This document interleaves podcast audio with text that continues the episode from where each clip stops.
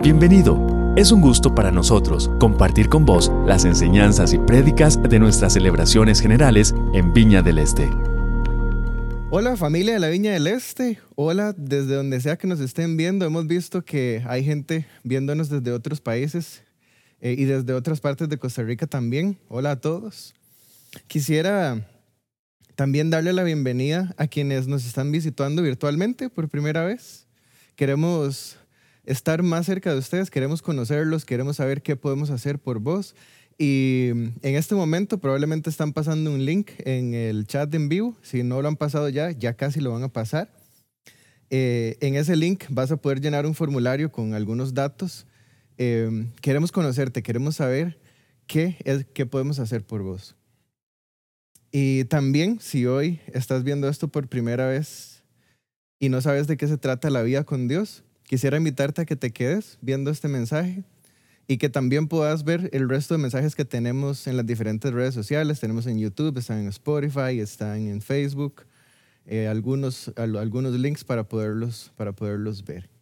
Si estás interesado, definitivamente nosotros lo que te queremos decir hoy es que Dios te está buscando y este mensaje es para vos. Estoy muy feliz porque hoy estamos iniciando una nueva serie esta nueva serie se llama Golpes de Fe. Golpes de Fe. ¿Y por qué golpes de fe? ¿Qué hacemos cuando la vida se pone los guantes?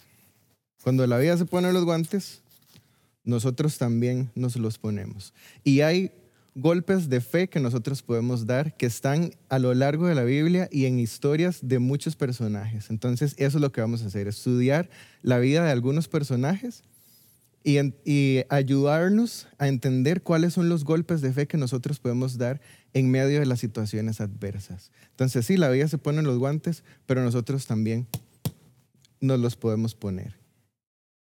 Y quisiera que antes de comenzar oráramos, pusiéramos este tiempo en manos de Dios.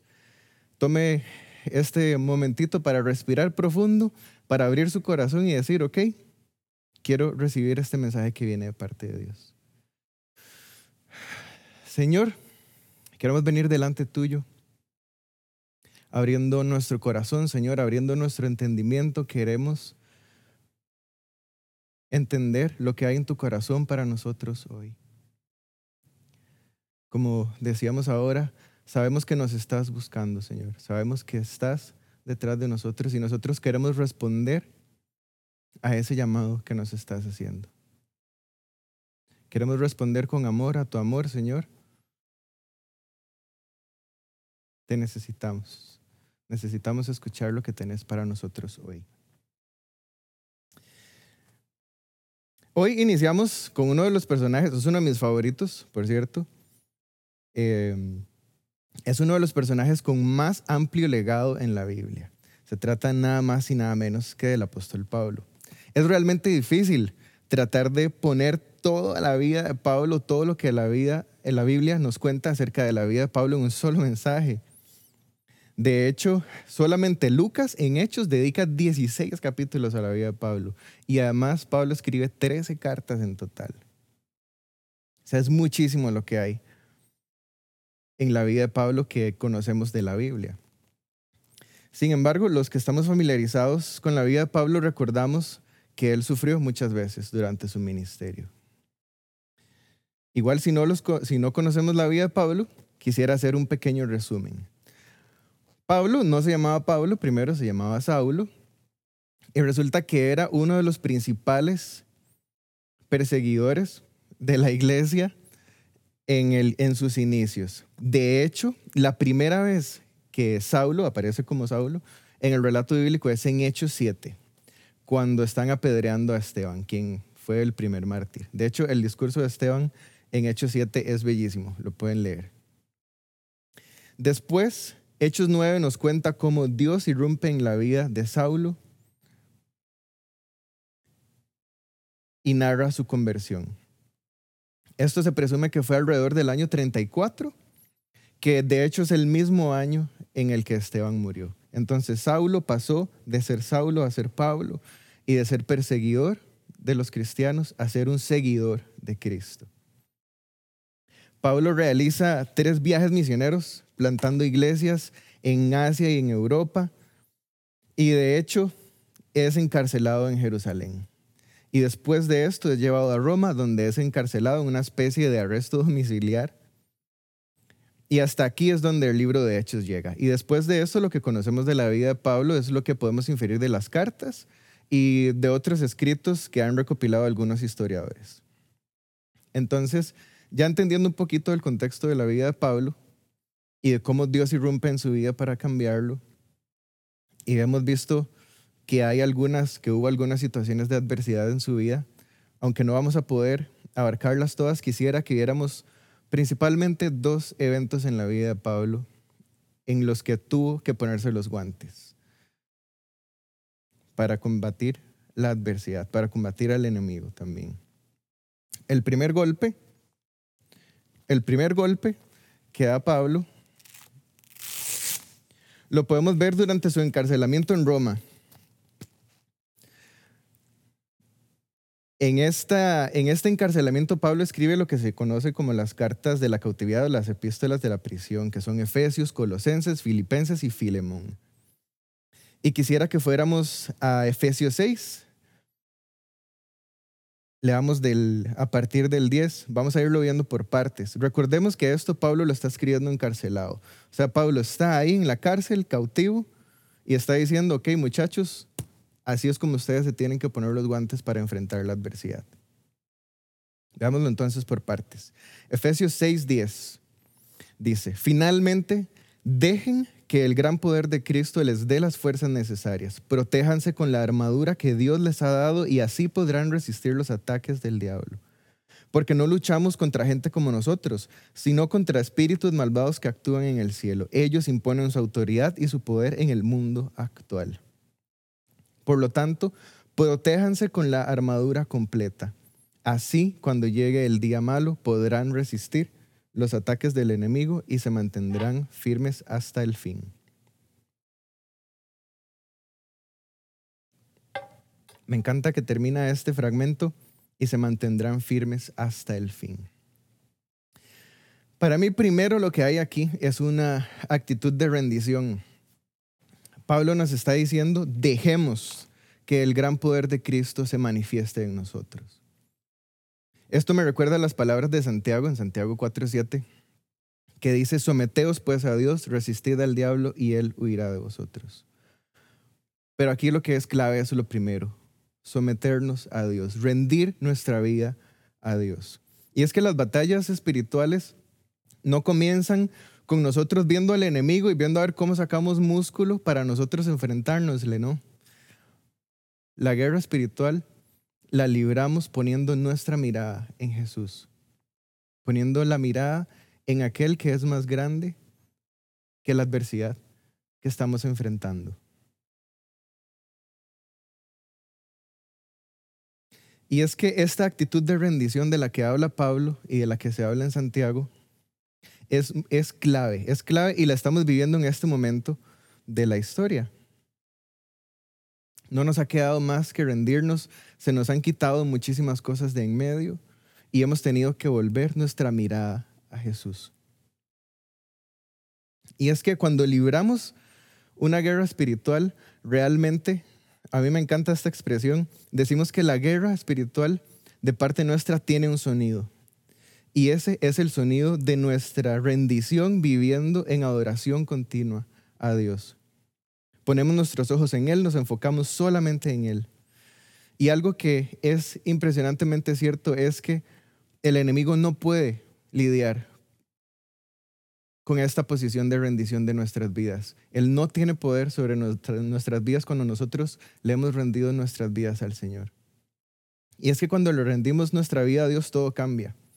Y eso es algo que, como les decía, estamos viendo ahora en este, en este momento de la historia. Estamos comenzando a entender que nuestras oraciones deben ir dirigidas hacia tener una vida de consagración a Dios. No necesariamente poder tener, ¿verdad? Que muchos queremos ya poder salir, que esto acabe, poder salir con mis amigos, poder, etcétera. Y hay otras necesidades más profundas, pero definitivamente creo que la primer necesidad por la que debemos estar orando es porque queremos estar más consagrados a Dios todavía. Y quiero hacer esta pregunta hoy. ¿Has rendido ya tu vida a Dios? ¿Hay algo que haga falta? ¿Algún proyecto, algún plan, alguna relación? Lo cierto es que cuando no hemos rendido algo a Dios, esto está desprotegido. Dios protege las cosas que nosotros le hemos dado, las cosas que nosotros le hemos rendido a Él. Entonces vuelvo a hacer la pregunta. ¿Has rendido tu vida a Dios por completo? ¿Hay algo ahorita en el medio que estás pensando y diciendo, Señor, necesito entregarte esto? Y antes de continuar, quisiera que oráramos por esto. Pongamos eso que estamos pensando ahorita, que estamos diciendo, esto no lo he rendido. Señor, queremos entregarte todo de nosotros. Queremos entregarnos a vos sin reservas. Así como vos entregaste tu vida por nosotros sin reservas y sin condiciones. Queremos entregarte, Señor, nuestra vida, cada área de ella. Queremos entregarte estos proyectos que tenemos, Señor, la búsqueda de trabajo que tenemos, las relaciones que tenemos con otras personas, los que están en una relación de noviazgo, entreguenle su noviazgo al Señor. Los que ya están comprometidos, entreguenle su familia al Señor. Los que ya estamos casados, entreguémosle nuestra familia al Señor. Entreguémosle todo y que Él sea nuestra relación primaria. Señor, queremos que vos seas el principal en nuestras vidas, que vos seas el centro de nuestra vida. Te rendimos todo. Amén. Entonces, este es el primer golpe. El primer golpe es rendirnos a Dios. Rendir nuestra vida entera a Dios. Sin duda, creo que este es uno de los golpes más duros que podemos darle al enemigo y a las situaciones adversas en las que podemos estar. Este es el primer golpe, entonces, rendirnos a Dios. El segundo golpe, Pablo lo comienza a hablar ahorita inmediatamente en el versículo 14 del capítulo 6 de Efesios que veníamos leyendo. Inmediatamente Pablo nos dice, manténganse alerta, que la verdad y la justicia de Dios los vistan y protejan como una armadura. Compartan la buena noticia de la paz, estén siempre listos para anunciarla. Que su confianza en Dios los proteja como un escudo y apague las flechas encendidas que arroja el diablo. Es vacilón porque cuando llego a este punto me imagino o recuerdo las escenas de películas como Troya o 300 o El Señor de los Anillos o la serie Vikingos y me imagino a todos esos soldados llegando hacia la muralla de la ciudad enemiga y me imagino a los arqueros arriba tirando flechas hacia abajo. Y entonces aquí es cuando Pablo nos dice que su confianza en Dios los proteja como un escudo y apague las flechas encendidas que arroja el diablo. Y es que el diablo, una de las cosas que le encanta atacar de nosotros es nuestra fe. Porque nuestra fe, nuestra confianza en Dios es básica para poder sobrepasar las adversidades. Y el golpe que le podemos dar a la adversidad, el golpe que le podemos dar al enemigo es poner nuestra confianza totalmente en Dios levantemos nuestro escudo de la fe. Si no han visto esas, a mí es que me gustan mucho esas películas y esas series. Pero levantemos ese escudo, levantemos ese escudo. Levantemos ese escudo. Y es que cuando estamos leyendo la Biblia y estamos leyendo estas cosas, entendemos que la Biblia no es solamente un manual al que vamos a, a buscar y vamos a consultar porque estamos en una situación adversa, sino que la palabra de Dios lo que quiere es revelarnos el corazón de Dios a nosotros. Si pudiéramos comprender lo que esto significa, creo que viviríamos nuestra vida muy diferente. Pero creo que sí lo hemos comenzado a entender. Yo creo que como iglesia, como la Viña del Este, lo hemos comenzado a entender. Hemos comenzado a entender que nuestra fidelidad a Dios no depende de nuestras circunstancias, porque Dios sigue siendo fiel con nosotros. Y es en, este, en esta época de la vida de la iglesia donde nos hemos movido como nunca a ayudar a otras personas en necesidad. Históricamente, nunca la iglesia había dado tanto para ayudar a otros. Es decir, yo creo en lo personal y fielmente que nos estamos acercando cada vez más a los anhelos del corazón de Dios. Estamos siendo fieles a Dios en medio de la adversidad. Y este es el segundo golpe entonces, la confianza en Dios. El primero es rendirnos a Dios y el segundo es la confianza en Dios. El tercer golpe lo hallamos igual en el mismo pasaje que estamos leyendo en el versículo 16. Sigamos leyendo entonces. Dice que la salvación los proteja como un casco y que los defienda la palabra de Dios, que es la espada del Espíritu Santo. La palabra de Dios es nuestra arma, ¿sí? Y corta. Y creo que a veces nosotros nos cortamos nosotros mismos. Yo en lo personal soy chapísima para manejar cuchillos y tengo miles de cortadas. Y es que obviamente no nos gusta sentirnos heridos. Pero cuando la Biblia nos diere, es una herida que es para formar nuestro carácter, que es para formarnos y que es para acercarnos más al corazón, al corazón de Dios. Nos lleva a una relación cada vez más cercana con Dios. Y es que llevamos ya más de dos meses en esta situación de incertidumbre. Y muchos, a muchos la situación adversa se nos complica cada día más. Se nos juntan las deudas, se nos juntan las, las situaciones complicadas como si fuera un tren que no podemos detener. Pero es entonces cuando ese escudo de la fe y esa espada que tenemos, que es la palabra de Dios, necesitan ser levantadas con más fuerza. Y cuando ya no podemos más, creo que lo único que nos queda es caer de rodillas, rendidos ante Dios. Y esto es lo que Pablo habla en el siguiente golpe, en el versículo 18.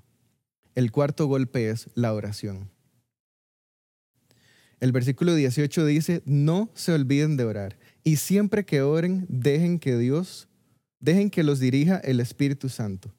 Manténganse en estado de alerta y no se den por vencidos. En sus oraciones pidan siempre por todos los que forman parte del pueblo de Dios.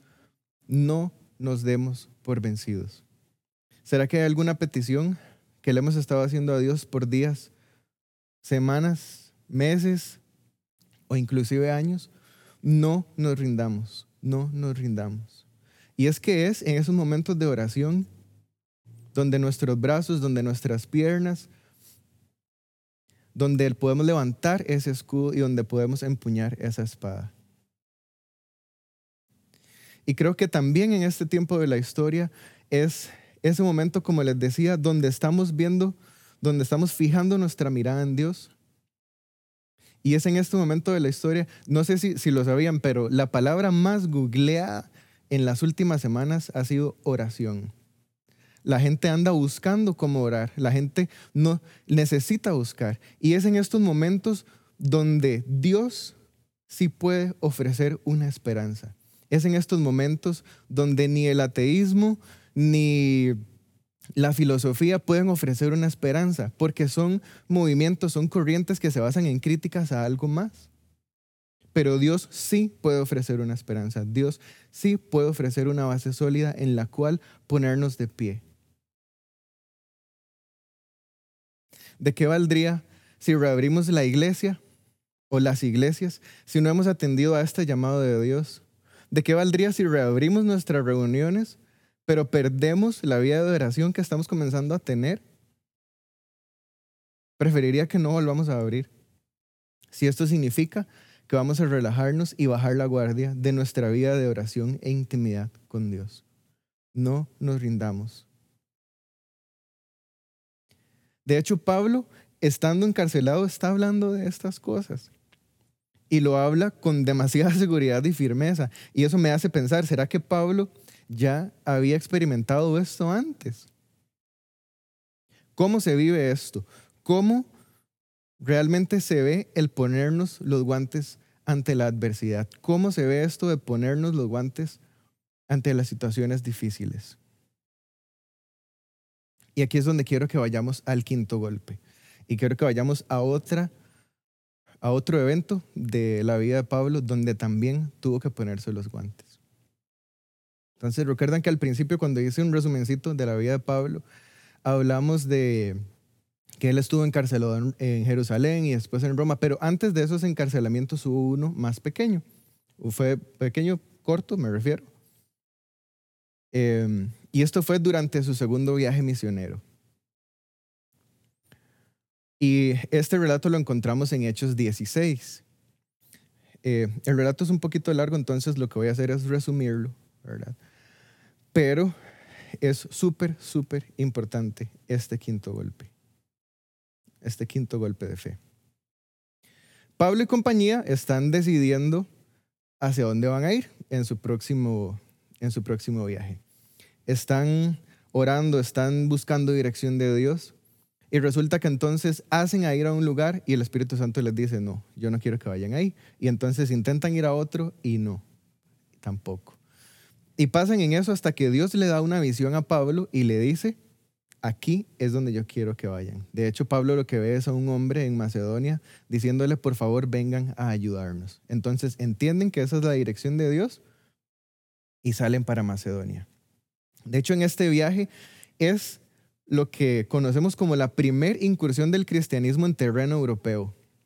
Y de hecho, la primera persona en convertirse al cristianismo es una mujer llamada Lidia. Y aquí es donde se comienza a plantar la iglesia en Filipos. Un día, caminando, cuando ya ellos están en Filipos y están caminando hacia el lugar de oración, resulta que una muchacha endemoniada que es esclava tiene un espíritu de adivinación. Y entonces ella los pasa persiguiendo por días diciendo, ellos son siervos del Dios Altísimo y vienen a decirnos a todos que nos podemos salvar. Ya un día, harto ya del asunto, Pablo se vuelve y dice, en el nombre de Jesús, fuera. Y el demonio deja a la muchacha. Obviamente para los dueños de ella como ella era una esclava, esto significaba que ya no podían seguir haciendo dinero con ese espíritu de adivinación que ella tenía. Y se enojaron. Y lo que hicieron fue llevárselos, llevarse a Pablo y a Silas, que eran los que andaban juntos en este momento, a la plaza pública y comenzaron a, acusarlos y juntaron gente para esto. Entonces aquí es cuando Hechos 16, 22 nos relata. Dice, también la gente comenzó a atacar a Pablo y a Silas. Los jueces ordenaron que les quitaran la ropa y, los golpearan en la espalda. Después de golpearlos bastante, los soldados los metieron en la cárcel y le ordenaron al carcelero que los vigilara muy bien. El carcelero los puso en la parte más escondida de la prisión, lo que podríamos decir un calabozo, y les sujetó los pies con unas piezas de madera grandes y pesadas. Cerca de la medianoche, Pablo y Silas oraban y cantaban alabanzas a Dios, mientras los otros prisioneros escuchaban. De repente, un fuerte temblor sacudió con violencia las paredes y los cimientos de la cárcel. En ese mismo instante, todas las puertas de la cárcel se abrieron y las cadenas de los prisioneros se soltaron. Pablo escribió lo que habíamos leído anteriormente en Efesios después de esta experiencia. Entonces, cuando Pablo nos habla en Efesios acerca de la armadura de Cristo, acerca de la, armadura que Dios tiene para nosotros, ya él lo estaba hablando con conocimiento de causa, ya él se había enfrentado a situaciones donde él las necesitó. De hecho, la actitud de Pablo y Silas en medio de esta situación refleja que ellos conocían muy bien quién Dios era y quiénes eran ellos en Dios saben y entienden perfectamente que la manera de luchar en medio de la adversidad es poner nuestra mirada en Dios y Él se encargará del resto. Su escudo de fe estaba fortalecido, sus brazos, metafóricamente hablando, porque estaban amarrados, fuertes de tener una vida de oración y consagración a Dios. ¿Qué es lo que queda entonces en esos momentos de adversidad? Cantar alabanzas a Dios. Y esta es la aplicación directa de poner nuestra mirada en Dios. Y este es el quinto golpe la alabanza. Como veíamos antes, la batalla la comenzamos a librar con una vida de rendición a Dios.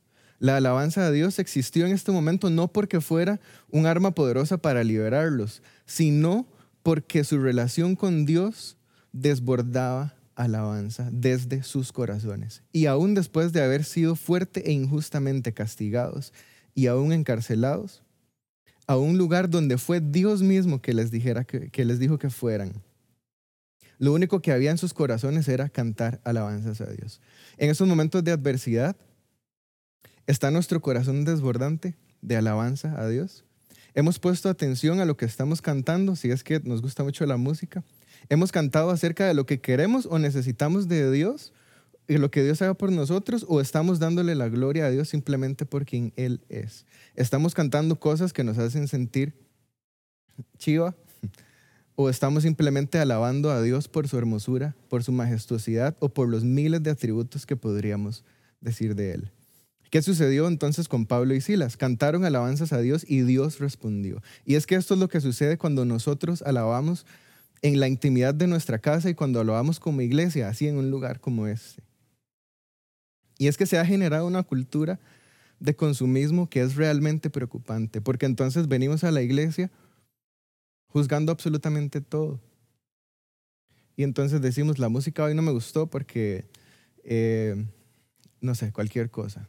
Pero resulta que cuando nos reunimos a cantar, no nos reunimos a ver un concierto ni un show. Nos reunimos a cantarle al único que merece la gloria. Y es aquí donde este concepto que hablamos de audiencia de uno se refuerza. Nuestra única audiencia es el Señor. Esto ha sido muy impactante para mí porque desde hace días Dios viene inquietándome con algo. De hecho, hace como 22 días o un mes que Mari y yo hicimos un live un sábado.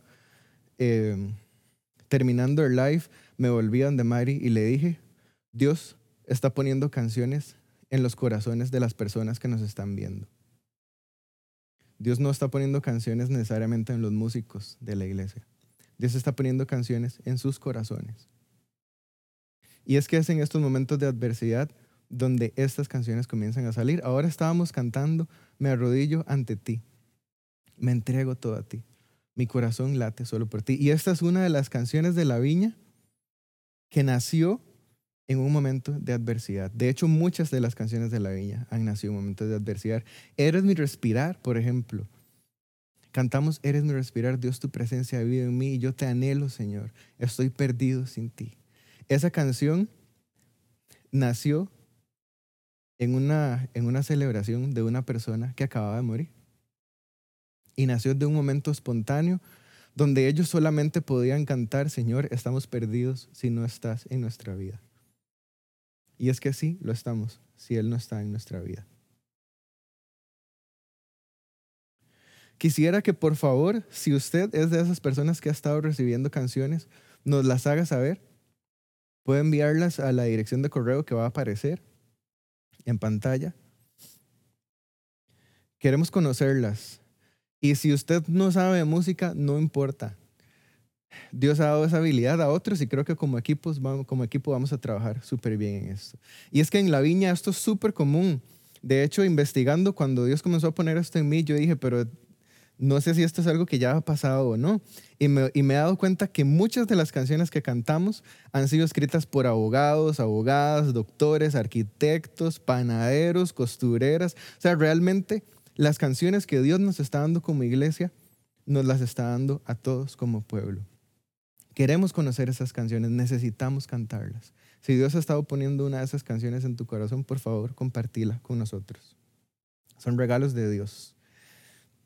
Y estoy seguro que muchas personas que están en dificultades necesitan escuchar esas canciones y necesitan escuchar la historia detrás de esa canción.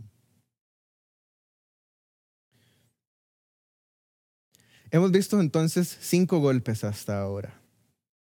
Hemos visto cinco. El primero, una vida rendida a Dios. Confianza a Dios. El segundo, confianza en Dios. La palabra de Dios. El tercero, la oración cuarto y el quinto golpe es la alabanza. Y hay un sexto golpe que Pablo relata en, en Hechos, perdón, Lucas relata acerca de lo que pasó con Pablo y Silas en el capítulo 16 de Hechos. A este sexto golpe yo le llamo la estocada final. O no sé si han visto la película Zombieland cuando dice double tap, ¿verdad? Es como el remate, ¿verdad? Entonces, para terminar, quisiera que viéramos este último golpe de fe en este relato. Dice Hechos 16, 27. Cuando el carcelero despertó y vio las puertas abiertas, pensó que los prisioneros se habían escapado. Sacó entonces su espada para matarse. Pero Pablo le gritó, no te mates, todos estamos aquí. El carcelero pidió que le trajeran una lámpara y entró corriendo en la cárcel. Cuando llegó junto a Pablo y Silas, se arrodilló temblando de miedo. Luego sacó de la cárcel a los dos y les preguntó, señores, ¿qué tengo que hacer para salvarme? Y ellos le respondieron, cree en el Señor Jesús y tú y tu familia se salvarán. Pablo y Silas compartieron el mensaje del Señor con el carcelero y con todos los que estaban en su casa. Después, cuando todavía era de noche, el carcelero llevó a Pablo y a Silas a otro lugar y les lavó las heridas. Luego, Pablo y Silas bautizaron al carcelero y a toda su familia. El carcelero los llevó de nuevo a su casa y les dio de comer. Él y su familia estaban muy felices de haber creído en Dios. A pesar de que Dios ya había actuado en favor de Pablo y Silas, ellos no salieron corriendo a disfrutar su libertad como primer impulso, sino que sabían que había un propósito más todavía en la situación en que ellos estaban pasando. Sin duda alguna, esto fue una estocada final. Esto fue un golpe definitivo. Esto fue un golpe del reino de Dios al reino de las tinieblas. Toda una familia está abrazando el mensaje de salvación. Tal vez sabemos algunos de nosotros que ya estamos saliendo de la situación adversa. Tal vez ya Dios nos ha comenzado a dar la salida de esto. Y creo que es un momento muy bueno para detenernos y decir, Señor, ¿qué hace falta? ¿Qué hace falta? Tal vez ya no, el asunto ya no es conmigo, sino es con alguien que está cerca mío. Decir, Señor, ok, entiendo, ya voy saliendo victorioso de esto. ¿Tenés algún propósito más en medio de esta situación? Seamos sensibles a lo que Dios está haciendo y demos esa estocada final a la adversidad, ayudando a otros a salir de la situación en la que se encuentran. ¿Estás en una situación difícil? ¿Tiene, sentido alguno de estos golpes para vos? Decís, no, realmente necesito rendir mi vida a Dios. O decís, ¿cómo me falta confiar en Dios? Tal vez es una vida de oración y una vida de, de estudio de la palabra lo que falta. Tal vez es una vida de alabanza a Dios lo que hace falta. O tal vez ya nos vamos sintiendo victoriosos, pero hay un golpe más que podemos dar. ¿Cuál de todas estas es tu situación? Quisiéramos no quedarnos sin orar por ustedes y por cada uno, por cada necesidad que tengan. En el chat también van a estar pasando un link para que llenes datos y digas, necesito oración por esto. Puedes decir, hoy entendí que necesito rendir mi vida a Dios. Puedes decir, necesito que me ayude a alguien, necesito a alguien que ya vaya saliendo de esa situación adversa que me ayude. O puedes decirnos, yo voy saliendo de esto y puedo ayudar a alguien más. Queremos estar cerca de ustedes.